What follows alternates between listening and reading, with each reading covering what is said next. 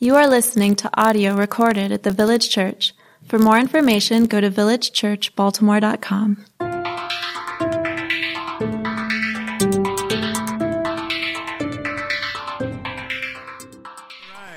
Welcome to the Village Church. Um, if you're a regular attender, obviously it's great to be able to spend this Christmas uh, worship together. If you are new for the first time here today, we are extremely glad you would spend your Sunday with us. Uh, as we mentioned earlier, this is our Christmas worship for this year. We're calling it the Christmas Eve of the Eve. I don't know if that's an official thing on the calendar or not, but we're making it one. Uh, this is our Christmas Eve of the Eve, so just be reminded we're not doing a Christmas Eve worship tomorrow night as we normally might. This is going to be it, but uh, we do want to welcome all of you, and particularly if, if this is your first time or maybe it's been a while. Um, we recognize that coming into any place, but even a church, it can be an awkward kind of uh, uneasy thing. If you're feeling that at all, probably there's a lot of people that feel the same thing. So we want to say welcome to you. Hope this can be a safe place to learn about God. If you're here with your family, enjoy some time with family together. And then even as we talk about uh, the whole church family. So I wanted to share a little bit, kind of even on the thoughts that Miss Van Kim was sharing with our children. But I'm going to be reading from Matthew chapter 1, uh, starting verse 23, or starting verse 21, actually. And this says she, and this is she is this is the she is Mary here. She will bear a son, and you shall call his name Jesus, for he will save his people from their sins.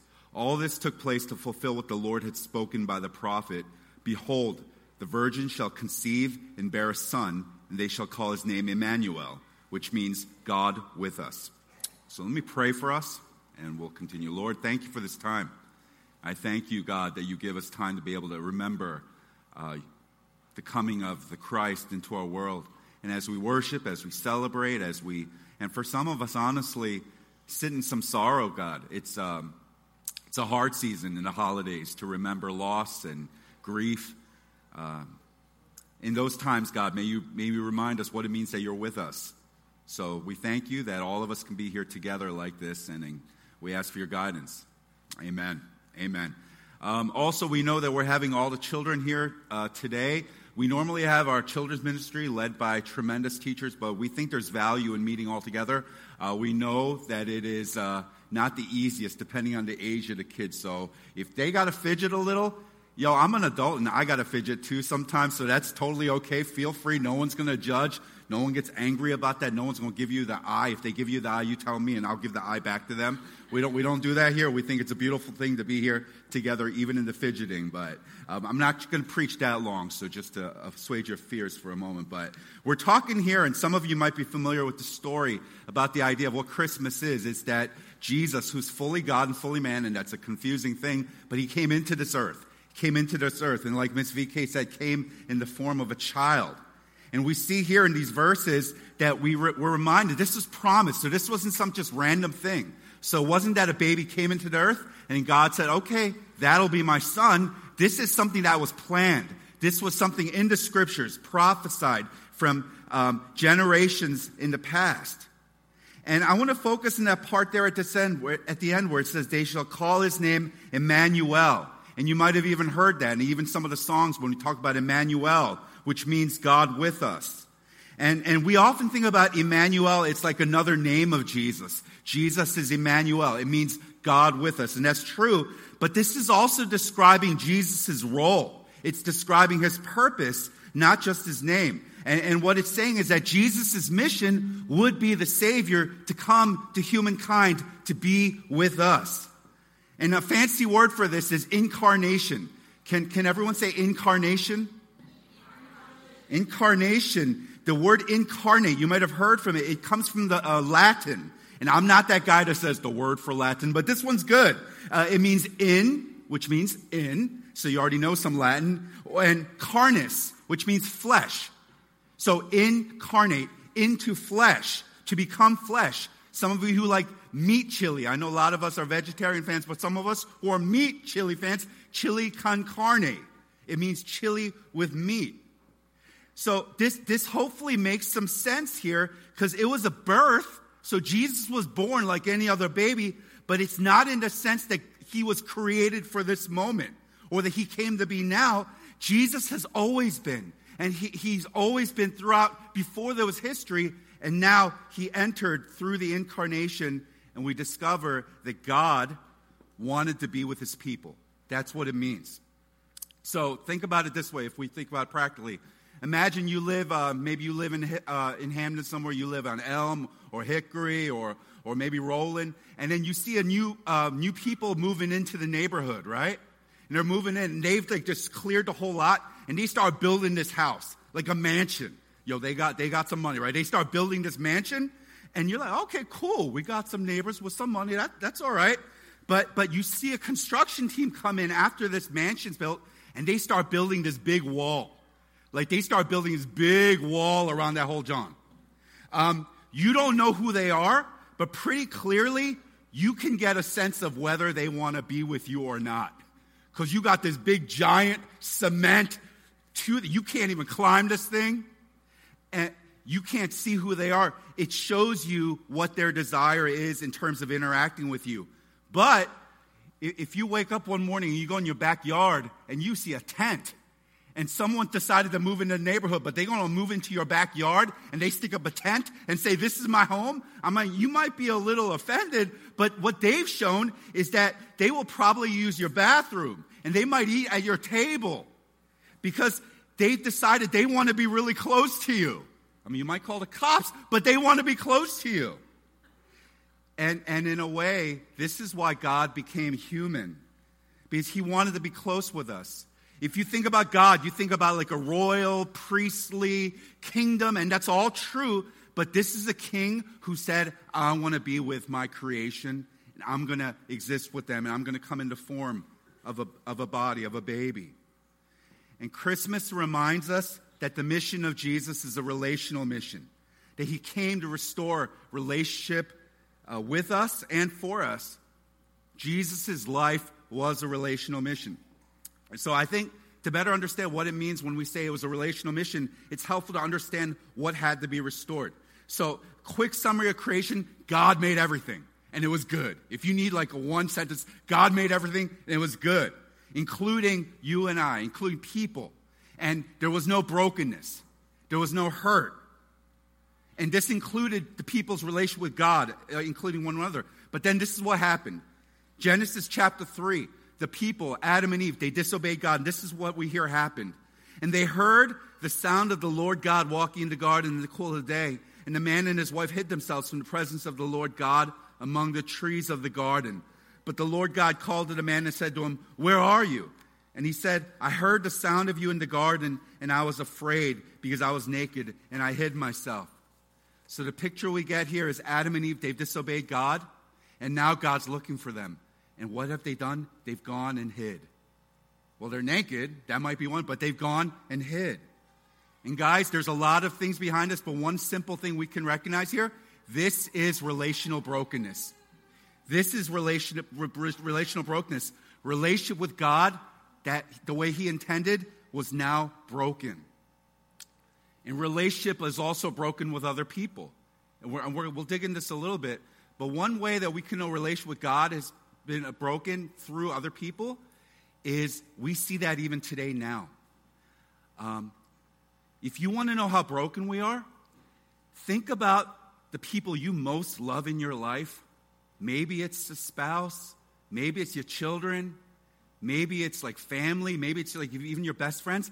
But think about even the people you most love in your life, you can't get along with them all the time. The people who should be the most precious to you, that you would run through a brick wall for, at times are going to drive you crazy. Are going to make you like say, Am I even like a good person? Because this is like the person I pledge my life to, but I can't stand them today. Why are we fighting like this? It was just a cap on a toothpaste. Why are we going nuts? Because, I mean, this is really simplifying, but our relationships have been broken by nature, even with the closest among us. And we see here, and, and, I don't think we talk about this enough in church, but we see the response to the relational brokenness for Adam and Eve. They hid. It says they hid. When relationship was broken between God, but also with one another, they hid. And simply, we all have different ways to hide. Um, we all have different ways to cope with our relational brokenness. And one of my goals for us at our church is to be able to see is we're broken, but it's okay to start there.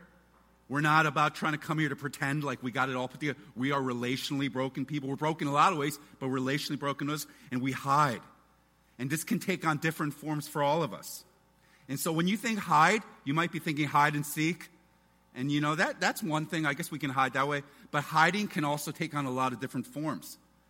And maybe depending on the nature of the people in this room, it can look, and maybe you identify with some of these. Some of us, the way we hide, I know I do this, um, we craft an image of the way we want to be known. We really work hard at trying to meticulously make our impression. That's what Instagram is, right? You take like 2,000 pictures so you can get that one that looks like it was random. Like, oh, wow, yeah, this is what I look like when I'm eating breakfast. And you took like 80 of those jobs trying to get the lighting perfect and the filter just right.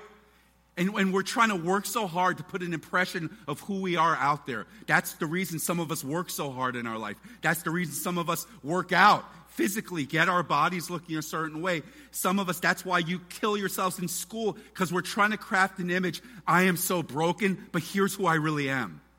And maybe it's not really even us, but it's what I think I want you to look at when you see me. And that's one way of hiding, to hide. Another way that some of us hide, and again, I struggle with this one, is we strive to be perfect. We see so much brokenness in our life. Maybe a lot of it is relational. Maybe we come from a real hard situation. So, in response, as a coping mechanism, we say, I'm going to make my life as ordered and perfect as possible so that hurt can't come in, so that I can manage it all. And we drive ourselves, and if you're a perfectionist, you drive those around you crazy too. You need to recognize that. But we drive ourselves to be perfect, to have things the way they should be. And that looks like control, but it's another way of hiding. It's another way of hiding. Some of us, and again, I mean, I struggle with all of this. I'm a broken person. Um, some of us, we hide by trying to be really strong and controlling and maybe even relationally. And you can think about some of those people, man, they're like a bull in my life. They're like, boom, head on. It, maybe it's a sense, it doesn't look like hiding, but we're trying to mask something. We're trying to mask fear. We're trying to maybe even mask fear of being taken advantage of. So the way we respond and hide is by being strong and powerful and controlling. This one might be hard to see, but sometimes the way we hide is by actually going to another person.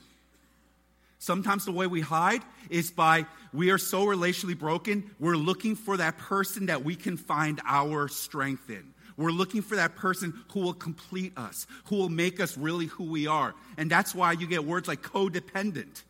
This idea that we've lost who we are because we're found in this other person and after a while, you start to lose even the sense of who you are without this person. It doesn't mean it's not good to have close relationships, but you lose yourself. You can hide in the nature of this relationship. Um, this one's real tricky, and again, I see hints of this in myself. Some of us hide by fully engaging in everything. Like we're the life of the party. We love to have fun. It doesn't look like we're hiding at all. We love to engage in life. We're taking the advantage of everything. We love to party hard. We like to play hard. We like to drink hard. We like to take into our body food and other things really hard. We want to enjoy everything. But what it can mask is that ultimately there's a missing emptiness inside of us. We're afraid of pain. We're afraid of guilt. We're afraid of wounds. So we're looking for anything to try to mask that, to convey this image I'm okay. My life is good. And it doesn't look like hiding, but it's a form of hiding. And sometimes, I mean, hiding is simple as physically hiding. For some of us, it's, it's withdrawing, isolating from others. And where God has created us to be with Him and with others, we find ourselves hiding from other people and we don't want to be with others. So we hide. And these are all different forms of being relationally broken. And, and even as I shared some of those, maybe some of you identify with a few of those things, and it's painful to recognize that. Even as I listed these off, I felt like a, a, a doofus up here because I'm like, man, I feel like I identify with all those things. I'm so broken. But guys, here's the really good news, and we always bring it back to good news. It's, it's into that brokenness of our souls where this Savior Jesus meets us. Those parts that are most relationally broken about us, that's where this God who says, I'm Emmanuel, God with us, this is where I will come meet you. And I'm not going to look at you from afar, but I'm going to look into your life and enter your life. Look at 1 John chapter 1, verses 1 3. This is written by one of the followers, first followers Jesus, named John. It says, That which was from the beginning, which we have heard, which we have seen with our eyes, which we looked upon and have touched with our hands concerning the word of life the life was made manifest, and we have seen it and testified to it and proclaimed to you the eternal life, which was with the Father.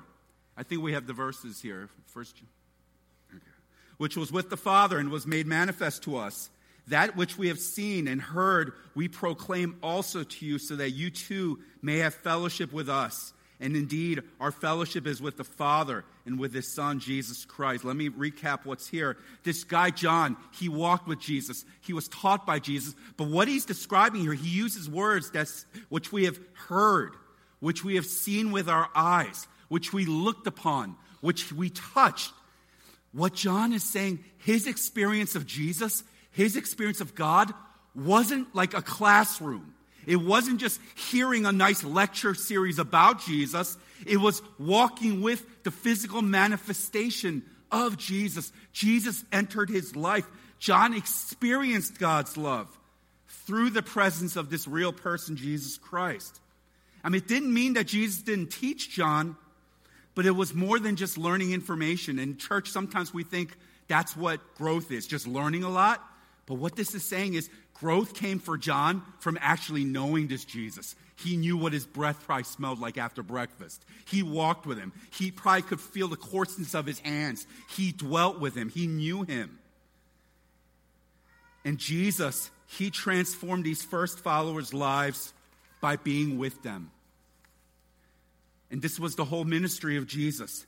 He didn't just share for people how to experience life, Jesus didn't just give a, sh- a bunch of TED Talks. This is how you can grow miraculous and grow your fish and bread and different. He didn't do like information. He, he, he, he shared his very life with people. He shared his very life with people. His life was a relational mission.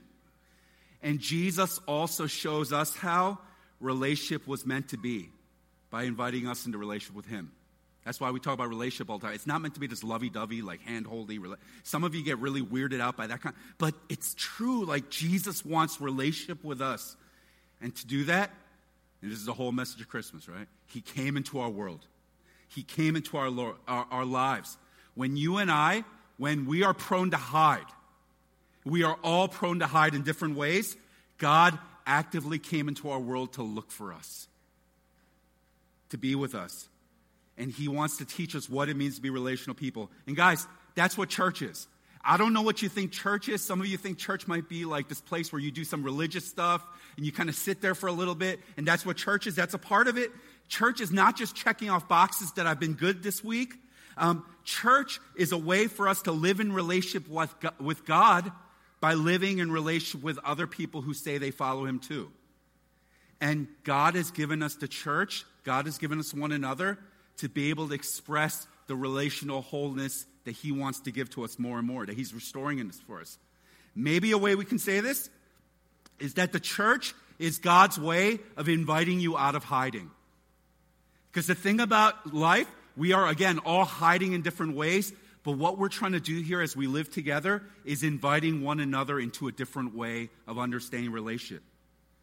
Maybe even as we thought about some of the examples from earlier of how we hide, Maybe instead of working so hard to create that image of what we think will be valuable, like that image that we think will bring us love and respect, instead of working so hard for that, the church is a place that we can learn to love by being loved for who you are, which is such a countercultural concept, right?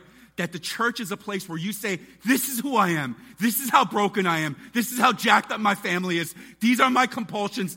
And we have people that say, Because God loves you, I also love you. Let's grow in this together. The church is an invitation to come out of hiding. The, the church can be a community, an invitation that when you are driven by perfectionism, while you're driven by having to have everything exactly the way it should be, the church is a place where you can learn to start to say, It's okay that I'm not perfect. It's okay that I make mistakes. Wow, there's a thing called grace. And when I mess things up, and really do it poorly, there's people who say, That's cool. Let's pray together. I forgive you. And let's grow. The invitation to come out of hiding, maybe for some of us who've always been having to be so strong, it's an invitation to learn to be able to submit to others and, and let go of control, but not so that you would be taken advantage of, but so you can be led well and to be learn what it means to be taken care of by God. To learn what does it mean to have other people. You don't have to fight for everything for yourself, but that there are people who are going to fight for you and look out for your well being. Maybe for some of us who are always looking to numb the pain, like we are taking everything into our body we can because we're just trying to numb the pain. Maybe the church is an invitation that we can even sit in pain. We can even sit in sorrow with others and learn that God is enough. And maybe simply for some of us who are prone to want to hide and be away from people, the church is a simple invitation to take steps to be with some other people. It's hard. And I'm not saying for some of you introverts, yo, you need to become an extrovert if you're a true follower of Christ. That's not what I'm saying at all. Maybe it's like one person. It doesn't got to be everyone here. Gods, most of us would run from this place if we had to be friends with everyone. But to be, and particular, some people, right? But to learn what does it mean to be known? What to learn to be not so anonymous? To learn to be known by God as well as other people. To learn to trust some people when life has never given me reason to trust anyone. That maybe there's a community where we start to be able to trust someone else. And I want to just welcome you to come out of your hiding and experience life the way that God intended you to live in restored relationship with Him and with others. And guys, we, we need to know this. Restoring relationship, it, it's such an important matter to God that Jesus paid the greatest price for that to happen. Matthew 27, starting verse 45, it says, Now, from the sixth hour, there was darkness over all the land until the ninth hour. This is describing Jesus' death. And you might be like, I thought this was Christmas. I thought we were talking about cute, fat baby Jesus. Why are we talking about death? Because Jesus' mission was always a relational mission leading to this thing called a cross. And about the ninth hour, Jesus cried out with a loud voice, saying, Eli, Eli, lema sabachthani. That is, my God, my God, why have you forsaken me? And what we see here is we've been saying this fully. He's fully God. Jesus is fully God, yet he became fully man. But what he did in our place when he became fully man is he was hung on a cross. And though he had perfect relationship with his father, before there was ever time, there was always a unity of relationship. Jesus never needed to have his relationship with his dad restored. But what we see here he did on the cross Jesus experienced relational brokenness. He willingly gave up perfect harmony, perfect unity, perfect fellowship. The cross, it was physically painful. I mean, that's real. But Jesus' death on the cross is more than just physical brutality. It was about a relationship as perfect as you can imagine being willingly given up. And why the heck would this Jesus do that? So you could be with God so you could be with God, so you could be with God, so we could be with God. Jesus' whole mission is to restore us to God and to one another. And I want to invite you here. I don't, if I would ask if, eh, we're not going to do this, but if we had a personal conversation, if I just ask you, how, how are you doing with God? Maybe some of you would say, yeah, I feel far from Him, or man, I've been living a life that's not really matching up with what I think I should, or man, I haven't thought about him for a long time. Can I invite you today to say, God loves you, God knows you? It doesn't mean God doesn't give a rip about what you're doing, but He wants you to grow, He wants you to know Him. And maybe you can submit to Him today and say, God, I want to know you again. Maybe I want to know you for the first time. And trust this Jesus who gave up his life so you could be made right with God. And maybe for others of us, maybe the step is becoming part of this church and saying, you know what, I have been in hiding. I'll, I'll, just own it. I've been hiding in many different ways. Man, you listed that off. Check, check, check, check for me. But I want to come out of hiding and come into a place that's not perfect. God knows this church is not perfect, but it's a community that's learning what does it mean to be restored in the name of Jesus together and to learn what it means to be in relationship with one another. Can I invite you, take a step to do that? Take a step to trust someone else, even in this place, and say, I'm going to be part of something that's not just about me, but knowing God, knowing one another. So, can I ask you to stand with me? We're going to, we're going to close We're going to close in time of singing, but we're also going to close with this table.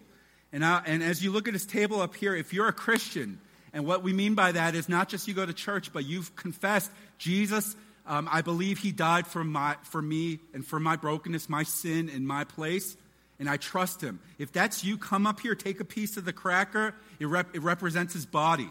And we do this weekly to remind ourselves of who Jesus is. And dip it in the cup. You can come up both aisles and take it right up here. You can come up with other people if you want. You can come up by yourself and remind yourselves, remember the relational mission of Jesus Christ. And guys, this is such good news for a culture that's totally putting us into hiding to come out, be invited to be free. And maybe your life feels like a train wreck right now. Jesus loves train wrecks. And he wants to invite you, come back to him. Come back to him. Lord, help us in this place. Lord, I confess even for myself, um, I'm prone to hiding. I'm just like my forefather and foremother Adam and Eve, and I am prone to hiding, trying to cover my shame, my fear, my guilt in so many different ways. But the good news is you keep inviting me to come out and to know the Jesus who took upon himself the brokenness that we all carry so we don't have to. So help my friends here to receive that message today. Lord, may we know the great cost you've paid so that we wouldn't have to and so that we could be free in you and to learn what it means to be relationally taking steps of wholeness, even together. So help us, Lord. Help some of us who are deeply fearful in this place to know you fight for us. We love you, Lord. Help us as we respond right now. In Jesus' name we pray. Amen. So sing, pray, come up to the table if you'd like and receive the communion. Do whatever you need to do to remind yourself of God's work in your life.